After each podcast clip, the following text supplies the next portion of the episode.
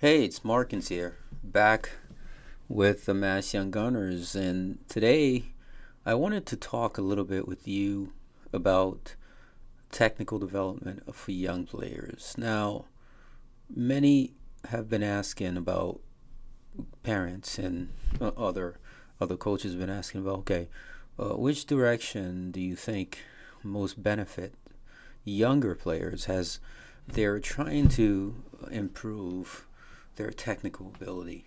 Okay, so that some of the technical skills that we want to address is dribbling, uh, passing, uh, and you know receiving, uh, shooting, and spatial awareness.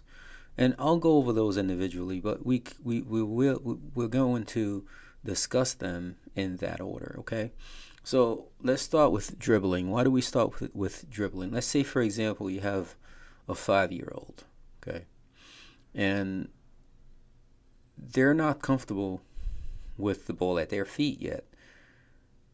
And sometimes uh, what they want to do is get rid of it. So it comes to them, so get this thing away from me. They're just kind of like one touch pass it and kick it. Get it away from me. I don't want this thing, right? So we start with dribbling for that reason. It's okay, listen when you receive this ball, I want you to dribble.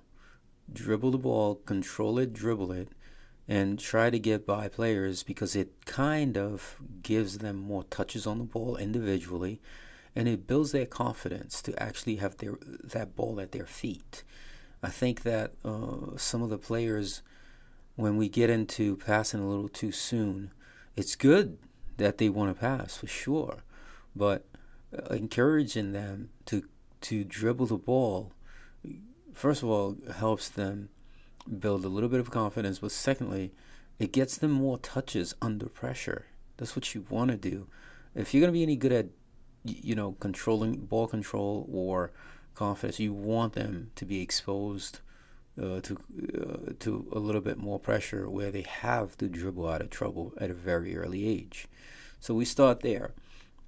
Of course, we go over the fundamentals of dribbling, you know, parts of the foot that you should be touching the ball with, and you know, learning to stay on your toes. And we we we use a lot of muscle memory exercises uh, to sort of like encourage it. For example, using ladders, right? You know, you're doing the Ickey shuffle through a ladder, and it kind of encourages and builds those muscle memories that's necessary for them uh, to be deceptive as they're dribbling. So we start there with dribbling, and and, and on the next phase, uh, we start to really uh, encourage them to start passing once they get real comfortable controlling that ball, and we do that because it teaches them uh, the concept of sharing and and using each other's support uh, to get where they want to go. So that seems to work really well, but with that comes the skill of receiving the ball too, right? So when we do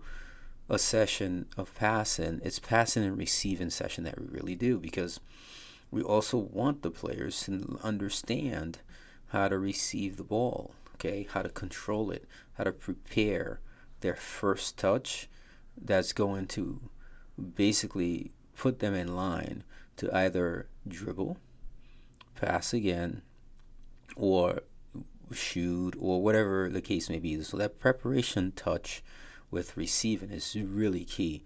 Uh, you can call it first touch, which I also uh, often refer to it as million dollar touch. A first touch is a million dollar touch. And what that really means is if your first touch prepares you for your next thing, whether it's a dribble, a pass, a shot, or whatever the case may be, then you're well on your way. If it pops away from you and you have to correct it, then your your only priority becomes how to how to how to better prepare your first touch. Okay, so we do pass and receive, and that's the way we go.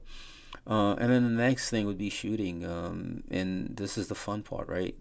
Uh, it's like, okay, do you want to learn how to score? Okay, so it's usually shooting and finishing, and and that's the, that's the again when we're doing that session, uh, yes, you definitely want to teach them how to hit, how to how to use their laces and and and, and how to properly uh, plant uh, forward after they shoot and all those things, and then you work on accuracy a little bit, uh, encouraging players to really shoot the ball low and hard and away from the keepers.